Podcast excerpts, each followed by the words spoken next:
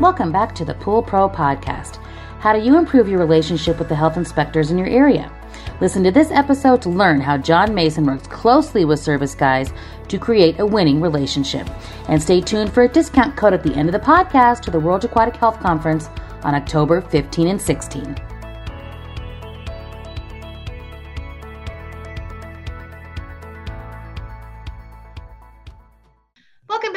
Back to the Pool Pro podcast. This is Michelle Cavanaugh with my co-host Dave Rockwell.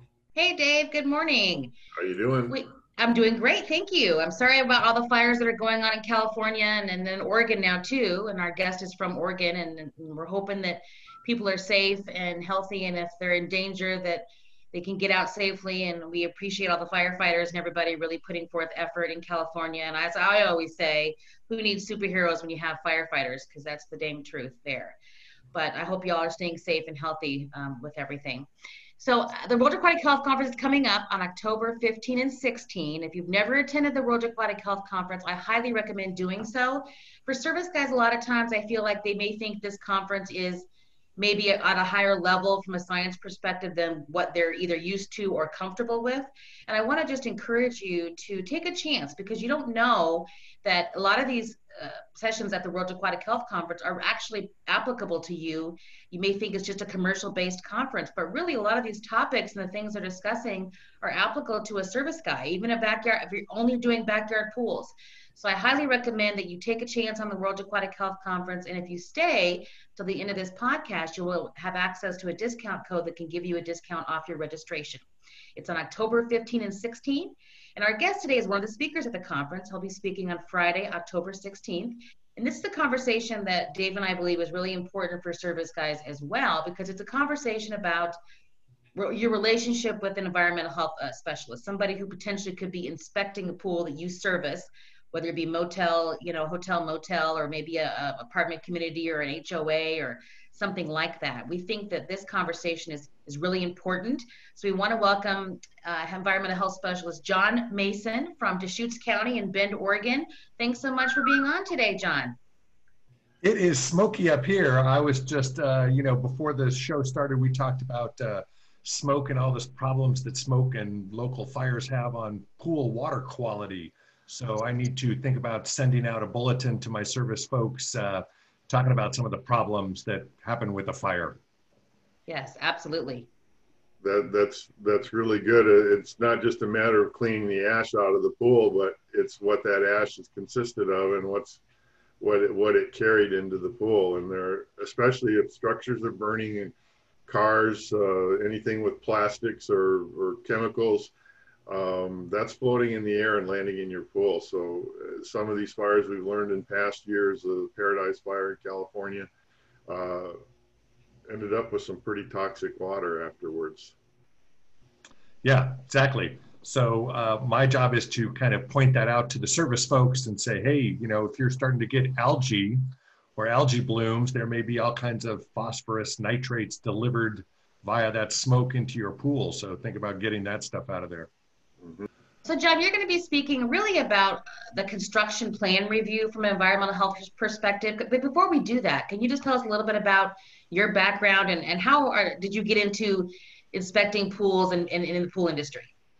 Well, I don't think many people grow up wanting to be a health inspector. It's not, uh, you know, that kind of position. You, we all kind of end up there. And I started life as a fisheries biologist. I have a degree in fisheries biology. Um, so I started out with a good aquatic background, um, moved to Bend, sight unseen, to take a job uh, with the public health division. Initially working on septic systems, because again, that's some water and biology, and um, eventually moved into pools and have been inspecting and doing the plan review for pools now in Bend for about 20 years. So I am known as the pool professor in Bend and they all know me because uh, you guys can't see it on the radio, but I have no hair, and so I wear big hats. and uh, inevitably, the lifeguard or somebody calls and says, "There's some guy with a giant hat checking out our water." Oh, it's John. I'll be down there in ten minutes. Don't worry. yes. It's supposed to be a, uh, you know, a a uh, inspection that's there to scare you. I'm not there to pistol whip people. My my main job is education. Hey, have you heard about this, or have you thought about this problem? And um, so I really want people to think about their inspector. Hopefully, if they're a good inspector and they know their subject, as an ally, somebody that can help you out to get the equipment you need, or maybe to if I don't know the answer, I probably know the guy that does know the answer. So I will hook you up with, uh, you know, people who who can help you service that problem you're having, or give you some advice, or um, talk it out like that. Yeah, I know that you're a PHTA instructor as well, so you teach the CPO certification course. So you have not only do you have your experience as an inspector, but you also teach, you know, the basics of of pool operation and maintenance. So you have that on your site as well. I think one conversation that we have a lot of times is sometimes the pool guy is, knows more than the health inspector that's inspecting their pool. So it's it's hard sometimes for them to take advice from somebody who it's obvious they don't know as much as as they should in regards to pools. And I think you talked about, you know, a lot of these inspectors are having to inspect, you know, restaurants and pools and every aspect of inspection. So they can't be an expert in all areas. Yeah, that's very true. And that's a good point, Michelle, is I have been in this uh, a long time and I got to specialize in pools. So I look back on my pool career before I was a CPO teacher and it wasn't nearly as effective. I wasn't helping out my clients as much as I was after I started teaching CPO because as a CPO, certified pool operator uh, teacher, you got to have most of the answers uh, in your pocket ready to go. So um, I became a lot better at my job as an inspector yes, be be respectful of your health inspector. The the the relationship we want to have is one of ally. My job is to protect the public health, and your job is to service the pool. And hopefully, the two of us can work cooperatively together. I started life as a fisheries biologist, um, but remember that most health inspectors have to do more than just pools, right? I mean, I inspect RV parks and hotels, daycares, school cafeterias, all the various restaurants, brick and mortar, and mobile units, and everything at the festival. Um, we do wastewater, we do drinking water, we do air quality, we do solid waste. So um, use your inspector as an ally to help you out and you know give them some advice give them a little education if you're good at this job you're going to be curious about how how to do things better so um, don't don't be afraid to ask questions and give a little advice. And if you know you're right, you know you don't have to make it argumentative. Uh, point out point out some facts. That's a great uh, tip. The the maybe the problem with that is that we don't normally meet on the job at the same time. It's kind of just coincidence if we do, unless there's a problem and and the pool is being shut down. But even when that happens, it, it really, uh, what I would like to see is more of a collaborative and, and cooperative effort between uh, service tech and health department official um, to correct the problem, the, the core of the problem, and and um, because it really both of our uh, goal is to make the pool safe for for the swimmers. Right. And I usually end an inspection, especially something that's um, kind of contentious with look, I'm here for an hour. You know this pool much better than I ever will. What while while we're in this situation is there something i can help you out with are you getting the chemicals you need are you getting the reagents for the test kit you know is there something that's repetitively broken that uh, that i can help with i mean and a lot of times it's a matter of speaking with the management to say you got to give this person more time to do their job. It's servicing a pool and a spa is not a five minute job, uh, you know, once once a week. That takes a lot more effort. There's a lot of moving parts on a pool. So I will stick up for the for the service person if I can. And that's the thing too that a lot of these facilities operate on a on a rather tight budget, whether it's justified or not. And um, so I've always kind of looked at you guys like the crowbar that goes in their wallet and makes them makes them cough up the dough to fix what the real problems there that are there. Right. I mean, I can't get you a raise. That's not in health code. But uh, you know, if there's some equipment broken or you're not getting the stuff you need, uh, by all means, I'll put the crowbar in there. That's that's a that's a good thing. Um, and then the other thing I'll say from from our standpoint, from a service standpoint, is there are widely varying uh, quality of pool technicians out there. Uh, there. There's guys who are just pool cleaners and who aren't really up to speed on on a lot of things, and uh, so you know the the health inspector may at times point out the gaps in our knowledge and and um, if we approach that with an open mind we can go well you know i better learn a little bit more about that i better uh, you know further my education uh, somehow and and uh, i need to up my game too exactly my, there's the whole bell-shaped curve of good operators good inspectors bad inspectors bad operators um, the vast majority want to know what they're doing and do it efficiently. So by all means, do you know what's on the health inspector's checklist? I mean, if you know that these are the 10 things that are really important, um, you can kind of game the system, right? Yeah, right. Um, I'm, I'm kind of fascinated by your background in, in uh, the aquaculture aquatics world because it's a, it's kind of uh, the, an opposite side of the same coin. But when you think about it, it's like um, you want to keep the good swimmers alive, and all the bad things that are swimming around there, you need to eliminate them. But you have to do it by radically different means when you're when you're dealing with fish and things that live in the water full time. Um, That's an interesting point. I never thought of a pool as aquaculture. yes, I like it. The but, new word. so, so what are some of the keys uh, in in, uh, um, in aquaculture that that that are important to to, uh, to those processes to keeping the fish alive and the and the uh, water healthy? Well, in aquaculture, we're trying to keep everything alive, right? So oxygen and temperature are the main things that we're looking for in getting the waste out of the wa- uh, out of the water that the fish are living in. Um, in a pool, we are trying to keep almost everything dead so that it's not infectious to the swimmer. Um, one of the biggest things we as an industry need to work on, that's not only service techs, but public health specialists and the folks that write the rule is to get swimmers to understand that they have a big impact on water quality, what we call bather hygiene. And so the whole idea of showering before you swim is huge. Uh, we can get away with a lot less chlorine in the water if people would just bathe. And so, to that end, as a health inspector, I require a deck, a rinsing shower on the deck. Preferably, we want people to take a naked soap and water shower before they swim, but we'll take anything. And I get a lot of pushback from people saying, well, it, it's just a waste of money. Nobody's going to use that shower. And I say, well, in a restaurant, we, you know, we make them put in a hand washing sink every 50, 60 feet, whatever. If you don't have a sink, we're going to get no hand washing and the food quality is going to go down. So same problem in a pool. If you don't provide those amenities, they're not going to use it. And water quality suffers because of that. Yeah, you need to make it easy for people if you're going to try and change their behavior. Uh, yeah.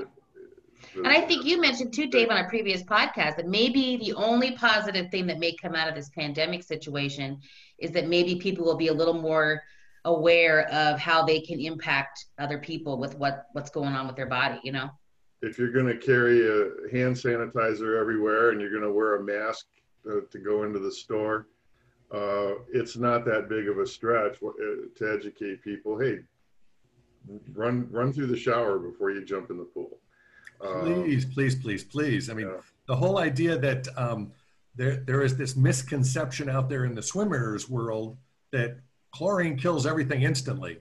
And as a service tech, if you have any experience with chlorine, you know that some bugs are killed in a couple minutes. Some bugs can take hours to kill. And that means if somebody doesn't shower it off and send it to the sewer, it's now in the pool, potentially getting people sick. Mm-hmm. Yeah, yeah. So um, the thing that I'm talking about at the World Aquatic Health Conference is that same idea. I have to look at the plans of a pool before it's built, and most health departments do the same thing, right? So they're looking at the pool plans, they're making suggestions, they're making requirements. And I have 20 years of experience doing that. And I want to give the people that come to the aquatic conference some tips on how that can be done to be more effective for everybody, right? Everybody has uh, problems with not enough time and not enough money. So if we can know each other's game, um, know the perspective of each person in this whole big process of building a pool, we can help each other out, smooth out that uh, that inspection process. And a lot, it's not just on the construction end that that plan check uh, is required. I know down the health departments down here require us if we change out a pump, if we add a chemical automation system or ozone or UV, anything we're doing to change that room, uh, you you want a, a, plan check and an approval uh, for for for that. We we don't just willy nilly make repairs and add things without consulting. Right, and part of that is trying to get a 10,000 foot view. I mean, if we're going to change that, do you see that it's going to have impact in these other two or three or four areas? So we we at the health department try and take a 10,000 foot view to look at the whole system and how that is going to interact with the whole system, the whole water quality that the bathers are exposed to. And that and that's important, I think, because uh, equipment rooms change over time. a 10 year old pool, uh, you the plans that were originally submitted probably aren't going to match what's in the room right now. And right, exactly. And be, you know, I see it all the time. People downsize. Well, we don't need that big a filter. This smaller one fits in the room. Well, yeah, but that's not enough filter space for the volume of water you're trying to clean up. And now you got to change that filter every other day instead of every six weeks. So it's a, it's a good opportunity for us to uh, revisit our CPO training and do our filter size calculations, our flow rate calculations, and and uh, keep a keep us sharp, but as well as keep the pool running in the most efficient, best way possible. Right. I mean, um, I will. I offer to all the folks that I work with. Give me a call if you have a question. I want to be the person you talk to, not your neighbor's brother's uncle's, uh, you know, horse for advice. So if you're if you're thinking about a new piece of equipment, um, give me a call. I can help you with the calculations to make sure that it's sized appropriately, if nothing else. Mm-hmm. And one of the things, even the CDC recommends that people advocate for um, supplemental sanitizers, UV, ozone, things like that. Um, I don't know what you're seeing in the field, but when, when I look at, at commercial pools that, that have a number of bathers in them on a Saturday afternoon, uh, I'm appalled at the water quality, to be honest with you, and, and the majority of pools. We actually, in our podcast, were went through a stretch where we were asking people in the industry that we were interviewing, would you get in one of those pools? And the answer is almost universally no. So we have an industry that won't even use its own product. And, and um, so I, I think um, it's almost getting to be time, tell me if you think I'm wrong, that we, we begin to shift away from looking at chlorine as a standalone universal sanitizer. Maybe it does need a little help, a little augmentation, and uh, start teaching people the benefits of of um, reducing a little bit our chlorine use and, and oxidizing things in the water and, and killing things in the water with with other means to supplement it. Yeah, I I agree 100%. You need to have lots of tools in your toolkit and relying on only one to do most of the work is is always a dangerous concept. So, um, you know, something as simple as potassium monopersulfate to help you oxidize out those impurities, uh, having supplemental UV or ozone disinfection is great because that stuff is really powerful at oxidizing out impurities, at killing the bacteria, the protozoa, etc. So that that is an essential thing as we move forward, along with educating the bathers so we don't get all that stuff in the water that then has to be removed. So it's it's a three-legged stool that really needs to um, be revamped, starting with the swimmer uh, education for operators and education for inspectors. We could all be better at our job. Yeah, and and um, I would like to see how figure out how we we could have a a campaign uh, to educate people about safe swimming behaviors. I mean, the, the drowning prevention community is doing a tremendous job educating people. Um, I would like to see a, a, similar push on on the um, water quality side because we are seeing more and more crypto outbreaks. Crypto is is very hard to kill. It's the one thing chlorine takes a long time to get through that shell and actually kill the bug. Ozone's much faster, um, but it, uh, uh, as you mentioned earlier, one of the biggest keys is to get people to not introduce it into the water in the first place. So in, in Oregon, we require very specific signs for each type of pool, wader, spa, slide. And one of the things that we have learned is that, uh, you know, we used to kind of couch sickness, don't swim if you're ill. Well, what's ill? And so in Oregon, we made the decision to actually use the word, scary as this is, diarrhea. Mm-hmm. Don't swim if you have diarrhea. And we don't couch that in other terms because people don't necessarily know what that means. Everybody knows what diarrhea is, right? So don't swim if you've had diarrhea in the last two weeks. We don't want it in the pool. It's not going to make you feel better. It's certainly not going to be good for the pool or the other bathers. So um, some of the resorts have a real tough time putting that word on a sign. Right. I agree. It's it's an uncomfortable word, but it's it's direct and to the point. Don't swim if you're sick. Uh, we had a commercial pool designer, uh, Kevin Post, on a few weeks ago, and he said something that I think was one of the most profound sound bites out of out of our podcast to date. He said he, we were talking about the difference between uh, European pools and the way they treat commercial pools in Europe, and and uh, the pools here in this country, and it, and he said it's fundamentally the way they think about the water. They think about pool water as if it were drinking water because they realize you got your mouth open, you're going to swallow some.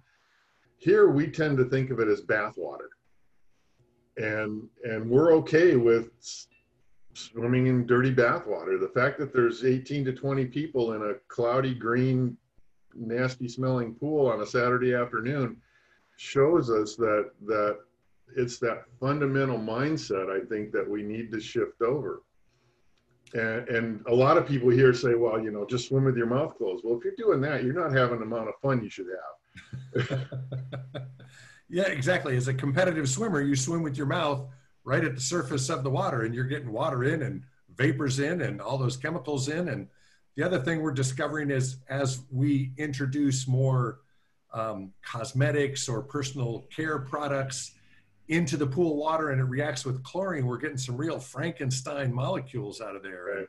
If you have an indoor pool, all those air molecules are trapped inside and not only are the bathers exposed to it, but the employees that work there are getting a long-term exposure.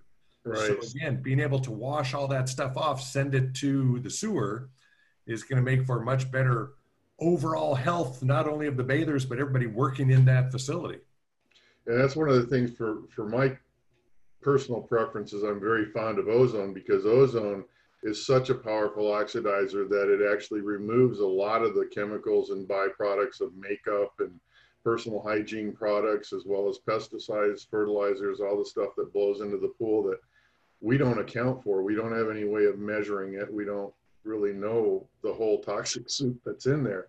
Um, and that's why I'm a, re- a really fan of a big fan of, of a well-sized ozone system to to work along with the chlorine, and it also works to greatly reduce the chloramines in the pool.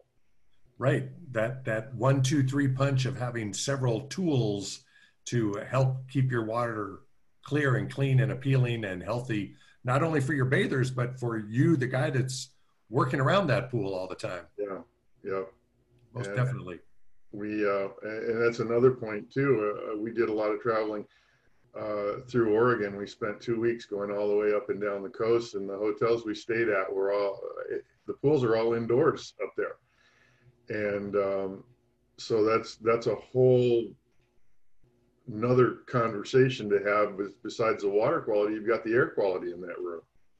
Right, and working with the International Swimming Pool and Spa Code, we talk about indoor air and and how you have to be able to adjust it. Right, a lot of these hotels are built with a static air handling system for that pool, and they don't want it changed.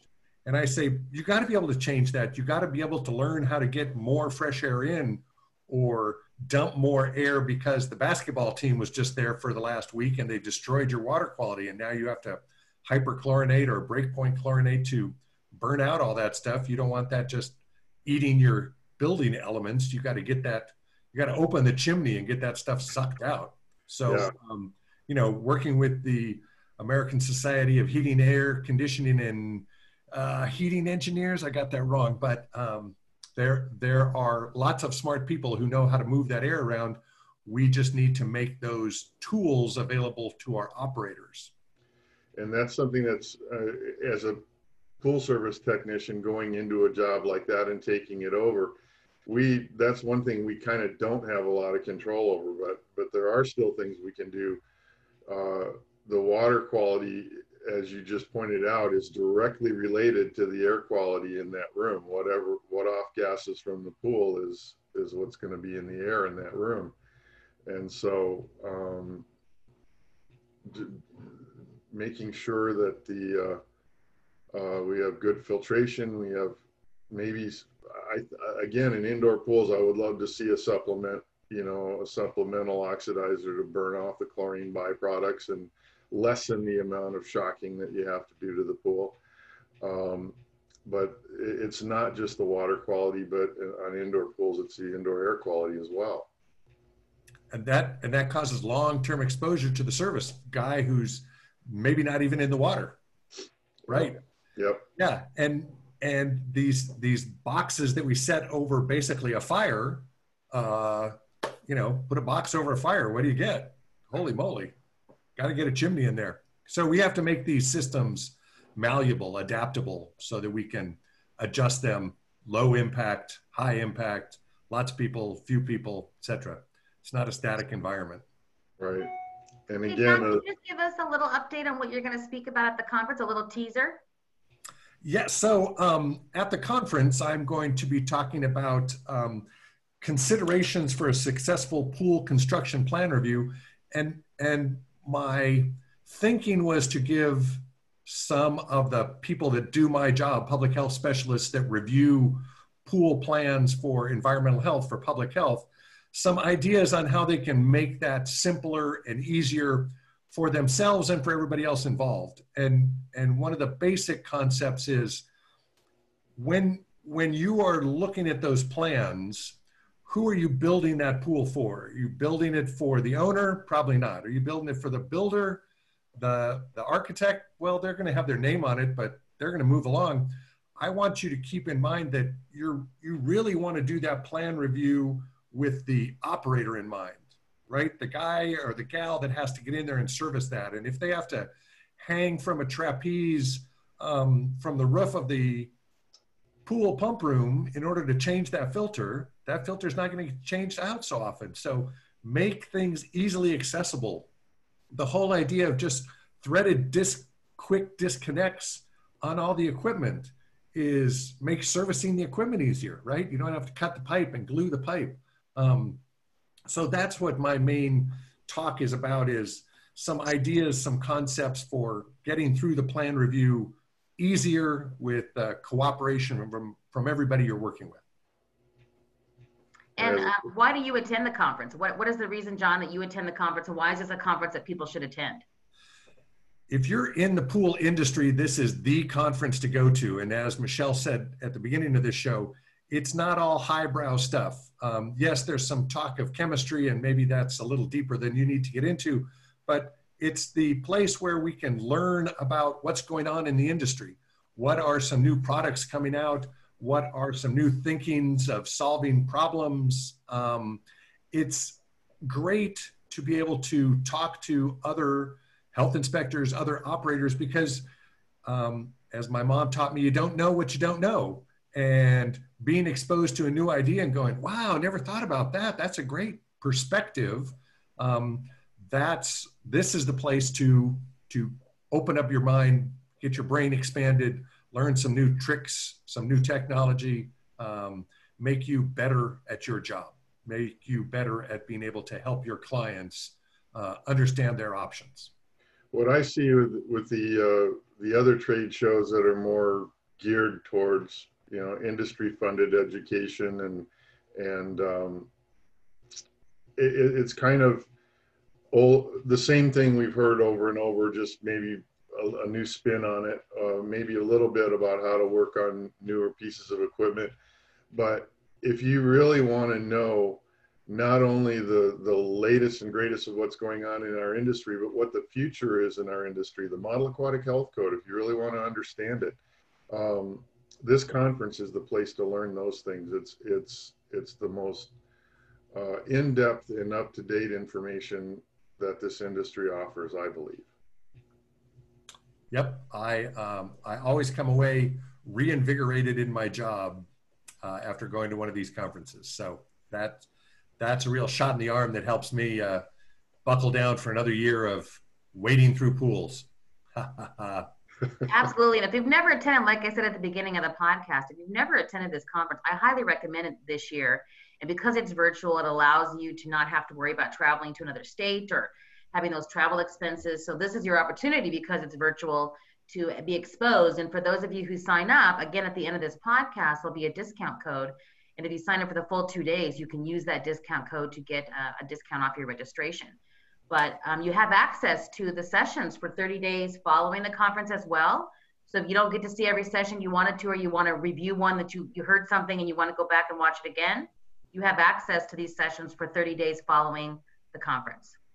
Yeah, that's a great bonus is being able to see those conferences that you didn't get to attend. So yeah. having the whole conference available to you, you can go back and re-listen to something or uh, pick up stuff you might not normally attend. Absolutely. I mean, John's one of those guys we could I, I could sit and talk to you all day, uh, but uh, I know he doesn't have that kind of time. but I, I appreciate this so much. We'd love to have you back maybe after the conference and and uh, get get some more of your thoughts and and uh, your impressions in the conference. And and um, we really appreciate the time that you spent with us today. Well, I I am in charge of protecting public health, and I don't add chemistry to the water. So I want to empower the people that do take care of the pool to be the smartest and have all the tools they need so that we can work cooperatively. I don't want to be a cop. I want to be a teacher. Um, so that's that's my perspective. Um, I want to help the people that are actually doing the work to do it as easily and safely um, for everybody as possible. That's awesome. We appreciate that.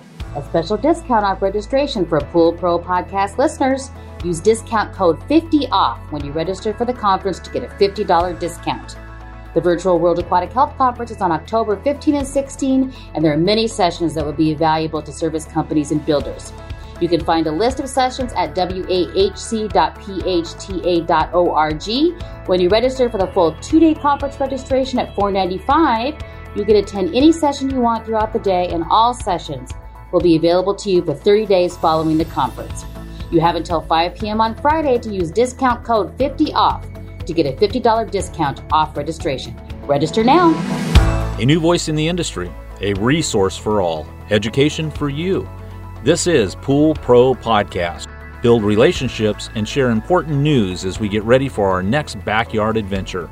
Pool Pro Podcast Backyard Adventures are better together. Please take a moment to share, like, and review our content with all of those that would be interested.